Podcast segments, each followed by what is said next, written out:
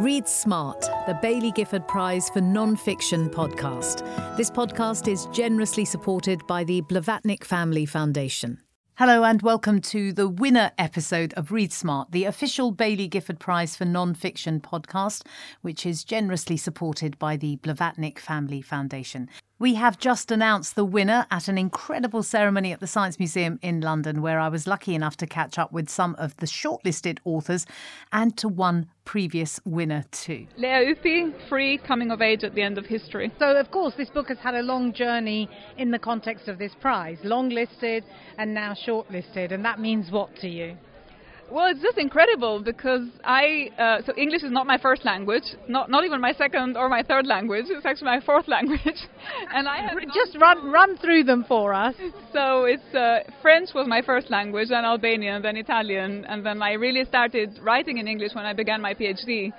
So at the age of 25, and uh, so when I've been through basically a life of being paranoid about writing in this language that I didn't feel like completely inhabited. And so, and, and of course, writing in a literary way is even harder than writing in an academic way, where there is a sort of territory of words that you can explore and are familiar. And yeah, literature is something different and needs to be something different with people and needs to do something different for them. So yeah, I was very, I guess, an- anxious when I started, and it was a very big surprise for me to be on the long list and then on the short list. So yeah. Congratulations. I hope you have a lovely, lovely evening. Enjoy it all. Thank you very much. John Preston, Fall. Tell me what it means to you to when you found yourself on the long list. What, what did what did you make of that first of all? Well, I'm very fatalistic, so having found myself on the long list, I was firmly convinced I would never make it onto the short list. uh, so then, when I did make it onto the short list, I felt and still do feel really thrilled, actually, and you know, particularly since there are a lot of very, very good books on both the short list and the long list. So, you know, I'm kind of proud to be in such exalted company. Great, thank you very much. Uh, my name is Patrick Radden Keefe, and my book is Empire of Pain. You've made the short list, you were on the long list. When you were on the long list, what did that mean to you? Did you think, wow, this is interesting? I mean, you've, you've won awards before, but I just wonder how that felt to you, given what a long labour of love this was. Well, I, I think um, you know I, I, try not to uh, put too much stock in these things, um, if only because um, I think there's an element of chance, and, and obviously on, on any given long list there are a lot of wonderful books, right? So for me, uh, there was a sense of pride just in, in being included, um, in being uh, invited to the ball, um, and uh, also a real sense of satisfaction because, as you say these are lonely projects. I mean, when you're when you're working on a big book like this, you, you're you're pretty much alone much of the time, laboring away, and to to see the book come out and and be read and be appreciated and then be recognized in this way just means a great deal to me. Congratulations, um, and um, yeah, I hope you have a lovely evening. Oh, I will. Thank you so much. Hi, I'm Cal Flynn, and I'm the author of Islands of Abandonment. T- tell me what it means to you to have been longlisted and then shortlisted and here tonight. Um, the whole thing has been just a crazy, happy dream. So it's wonderful, and it was uh, totally not on my radar as a possibility. So um, yeah, it's just incredible. I can't believe I'm here. So Con- congratulations. I, I hope you have a lovely evening. Thank you so much. I'm sitting on the same table as Hallie Rubenhold. How are you feeling right now, now that we know who the 2021 winner is? Well, it's so exciting, first of all, to be here because I felt like last year sort of dropped off of the record and um, coming back to the to the prize announcement having the dinner this time being able to sit and actually eat the dinner and not feel physically sick um, and you know, it's it's sort of closing the circle. It's uh, it's a wonderful experience, and one of the wonderful things about winning this prize is it's like Baillie Gifford has a type of alumni program, and you're never forgotten as as as uh, as a winner, as a former winner, and you get to share in the excitement of, of the current winner, and and there's a certain fellowship that that develops. It's it's really magnificent. Has it changed your life winning the prize? It has absolutely transformed my life it is it has been a transformative experience, um, and um, yeah, I, am just in how I view myself as an author. It's been fantastic. Tell me a bit more about that. It, it, obviously, lots of things have come your way, and it's changed what you're doing and what you're working on. But how has it changed how you see yourself? Well, I think as an author, I mean, everybody has a different trajectory, but I think we spend a lot of time uh, trying to make it, trying to have our voices heard.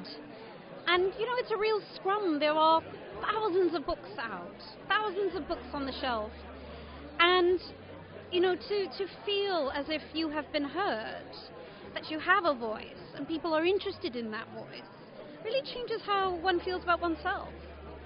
And if you were to say one thing to Patrick Radden Keefe now, who has just won, I mean, literally in the last few minutes, what would that be?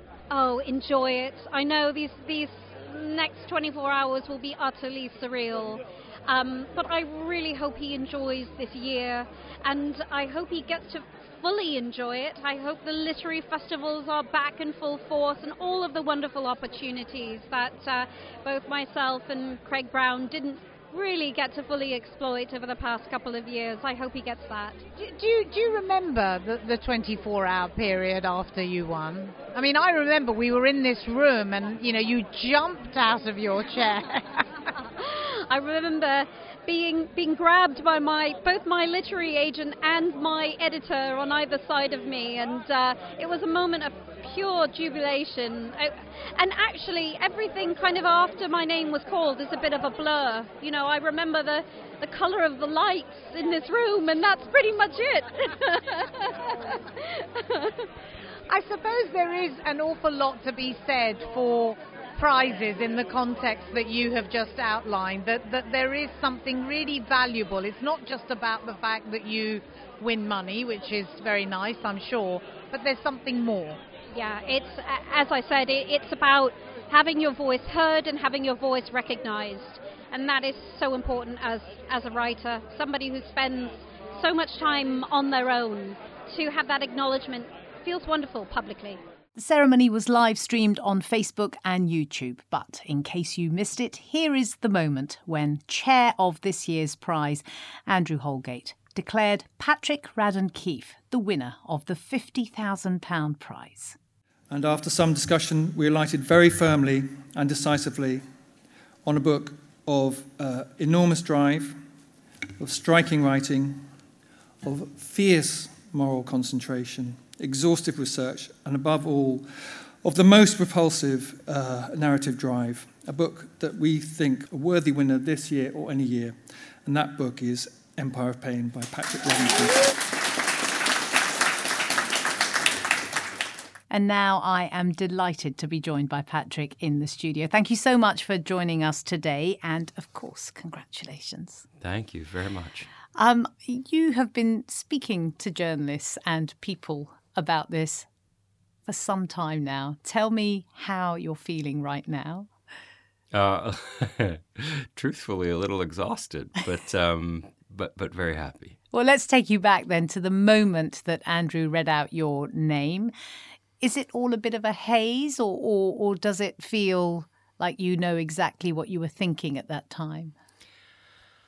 I think I was a bit stunned. I mean, I I um I, I really didn't think I was going to win. It was um, I was I was I felt very lucky just to be uh, longlisted and then shortlisted and and to be there last night uh, to a point where the plan was I was supposed to fly out, fly home this morning. I had I'd actually scheduled a full day of work on Thursday.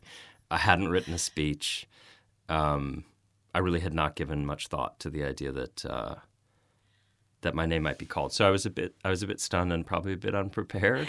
well, you didn't sound unprepared in the speech. I mean, it was pretty fluent, um, as I recall. But I wonder about the psychology of of that. That you you make a conscious decision to say I'm not going to win because you really believe you're not going to win because you have a one in six chance of being the person that's going to be called out, right? I suppose so, but but but you know. I, I'm American. the the um, the the book is a is it's such a dark book in some ways. Um, and the opioid crisis is I mean it's a strange thing, right? Because the Sacklers are a family that has a big branch right here in London, and they've been here for decades. And there are many British Sacklers, and the signs of their philanthropy are everywhere in England, also in Scotland, at universities, at art museums. Um, but the consequences of the misconduct of their company are not entirely confined, but largely confined to the United States, right? It's across an ocean. The opioid crisis is something that people here might read about in the newspaper, but it's not something that people necessarily feel in the same really immediate way that people in the US do, where most people you talk to will know somebody who's struggled with opioids, might know somebody who's died.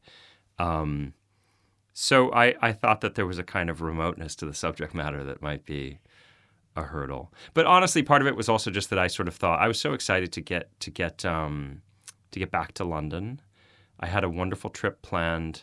I was supposed to come here in April 2020, and it was canceled. Of course. And I was a bit uh, upset about that. and so the opportunity to come back uh, was an exciting one. And um, I just thought I'd be more relaxed if I wasn't giving too much thought to the idea that um, I had just sort of accepted that uh, you know it's nice to be shortlisted. Wow. Okay. So so let's go back to the. Um, the germ of this. I mean, it, it started out as a piece for the New Yorker, but but the name of the Sackler family was was one that you were aware of, but but not how they'd made their money or the detail of how they'd made their money. That's right, isn't it?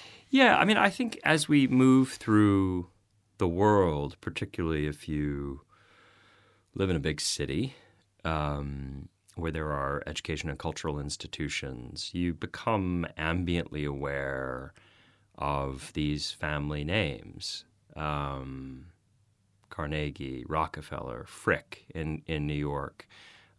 You start to see them. Um, there are other names that are less well known. I mean, I, I, did a fellowship years ago at the New York Public Library at the Cullman Center for Scholars and Writers at the New York Public Library.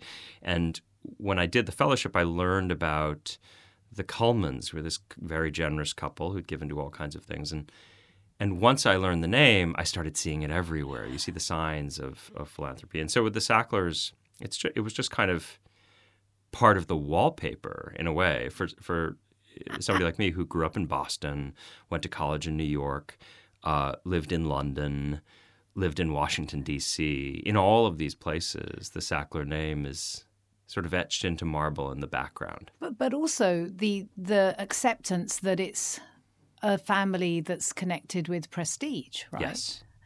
So Yeah. so when did you start to think I can I have something here beyond the article, the long form piece that you wrote that can become a book?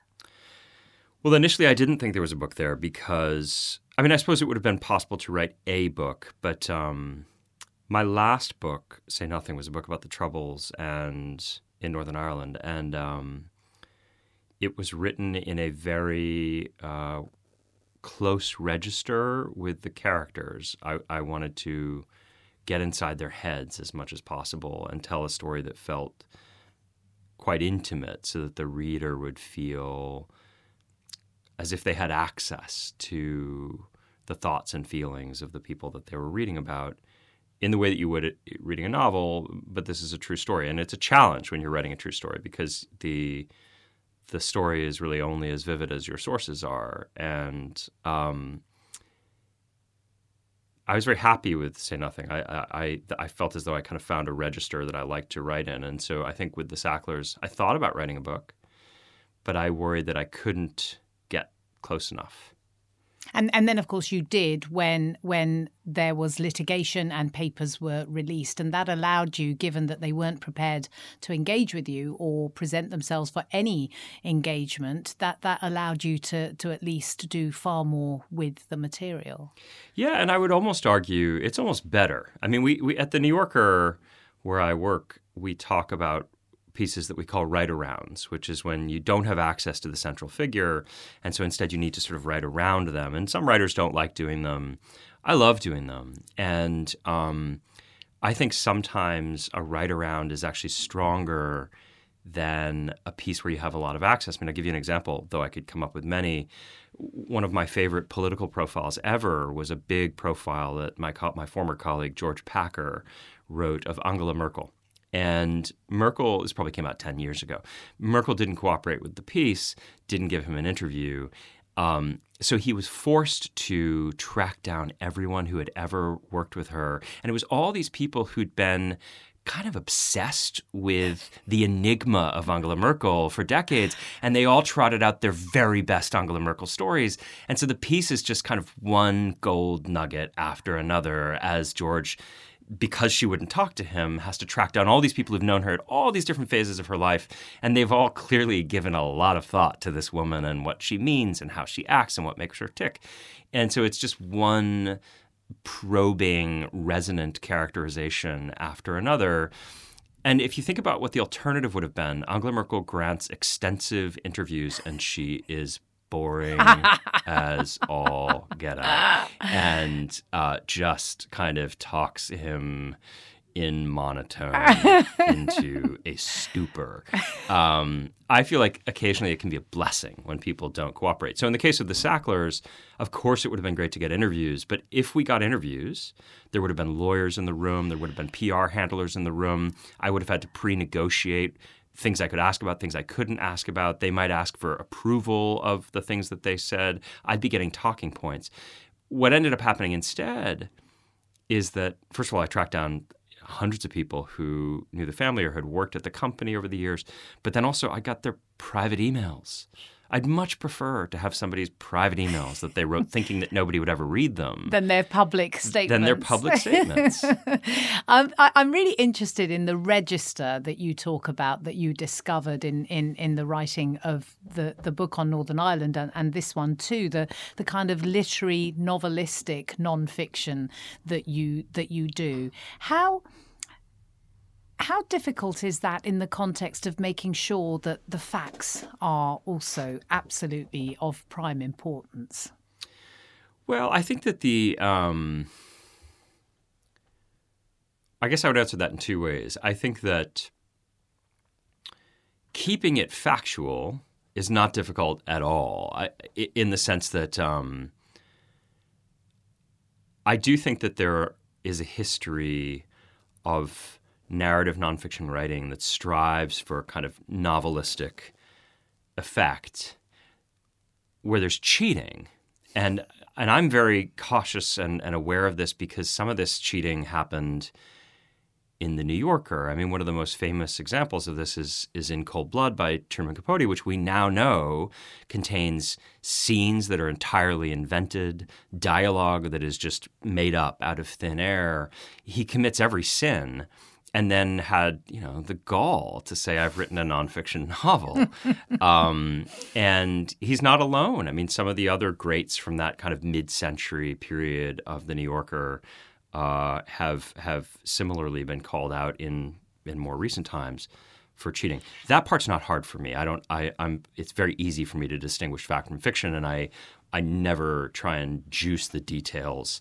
Um, the thing that's hard is that if you know you're not going to do that, it takes a lot of work to arrive at the kind of vivid details that you want. And so in a way it's all found art, right? It's it's you kind of go out there and, and you're only as your story is only as good as what you're able to find. So you have to kind of keep turning over stones and seeing what you find. It's these tiny little things, but I mean, Arthur Sackler is a big figure in the first third of the book. Arthur died in 1987.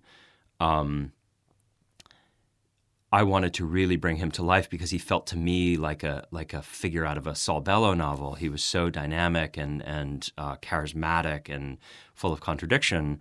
Um, I wanted to know what his voice sounded like. I wanted to describe his voice. It took me forever to find video of him uh, because he died all these years ago.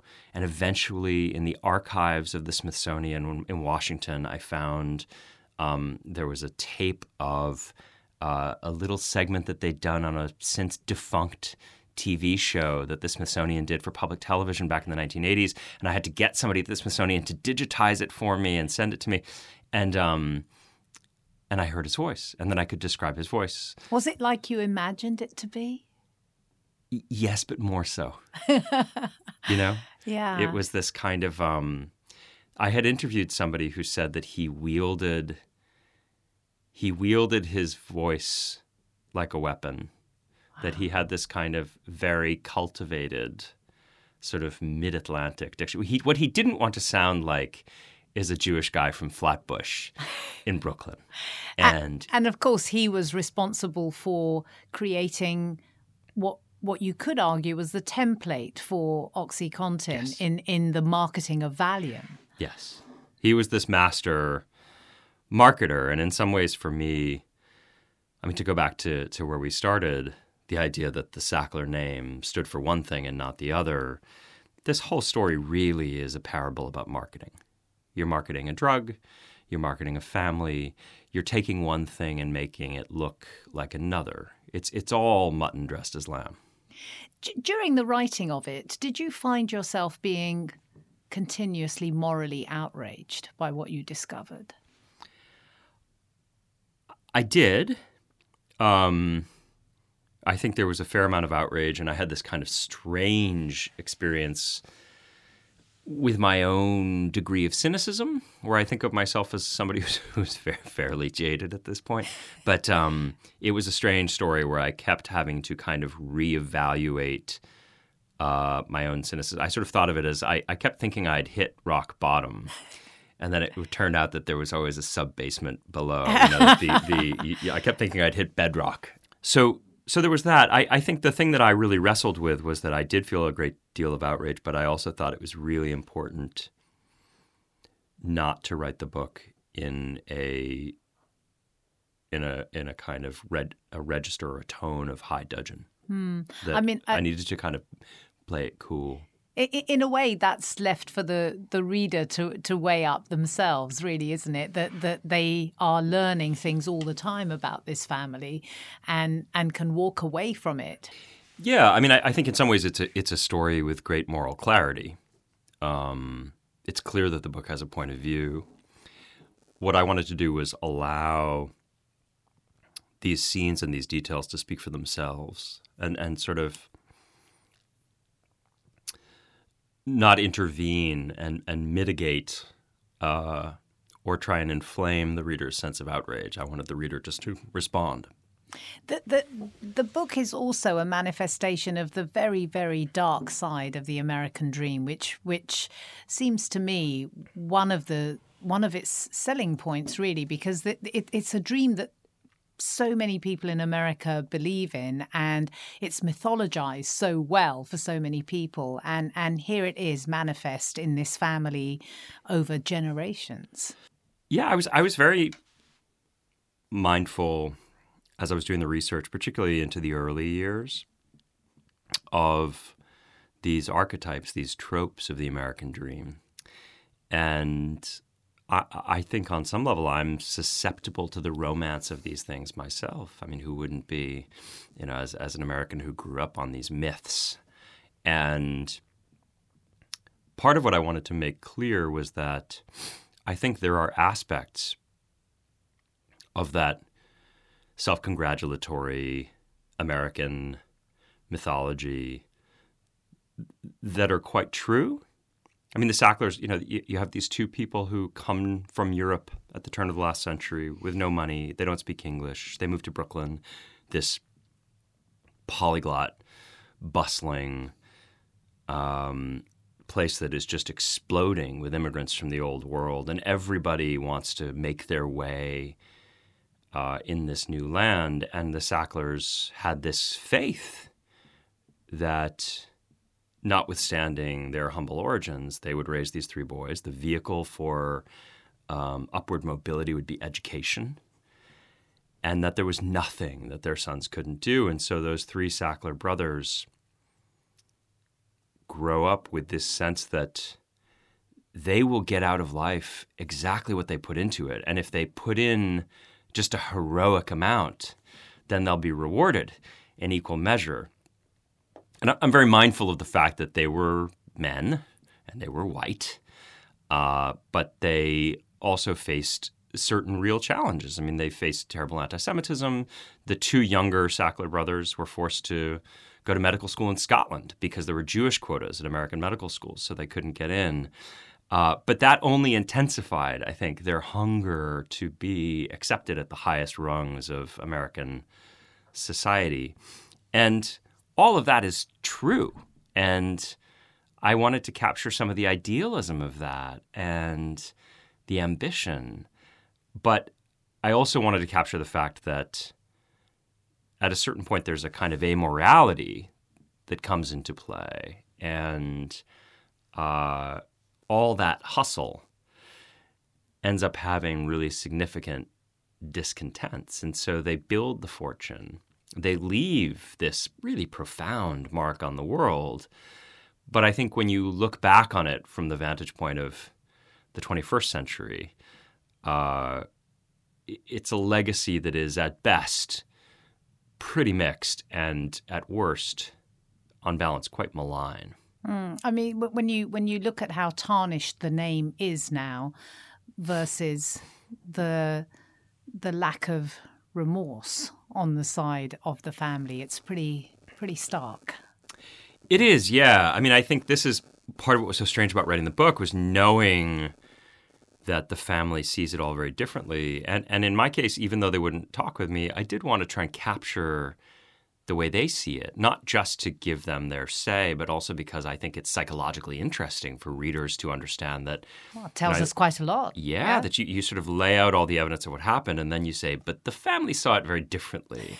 Um, I, I think it's it's it's intriguing and confounding that they could see it so differently. But to me, that's that's in part a story about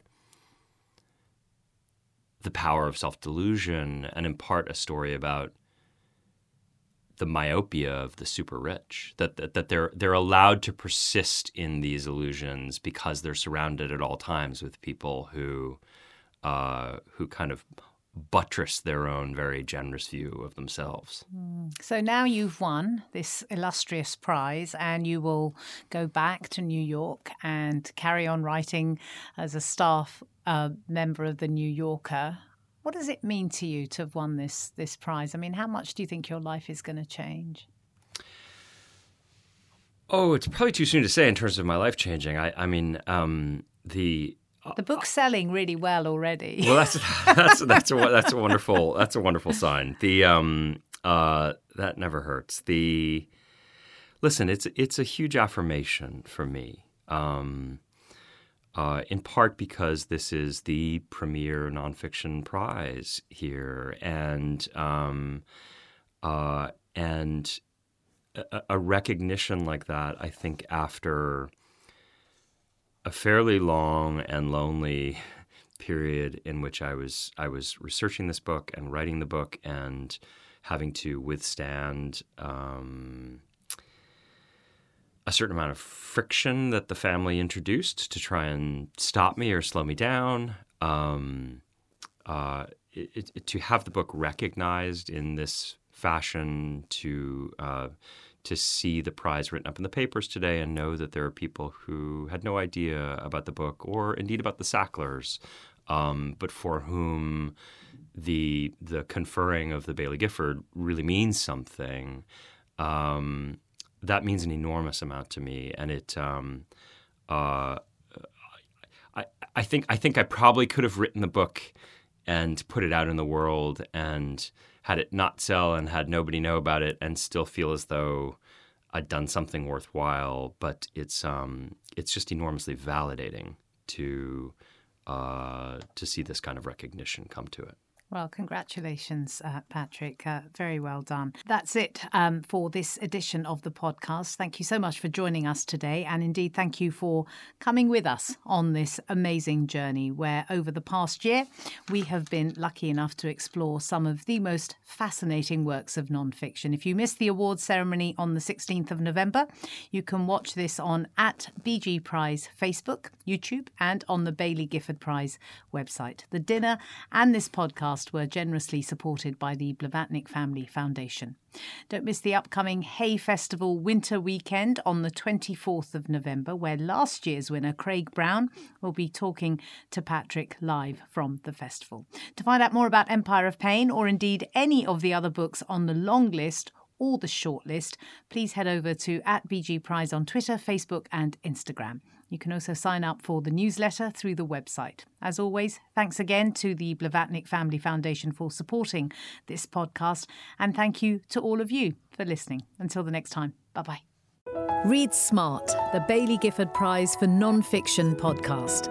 This podcast is generously supported by the Blavatnik Family Foundation.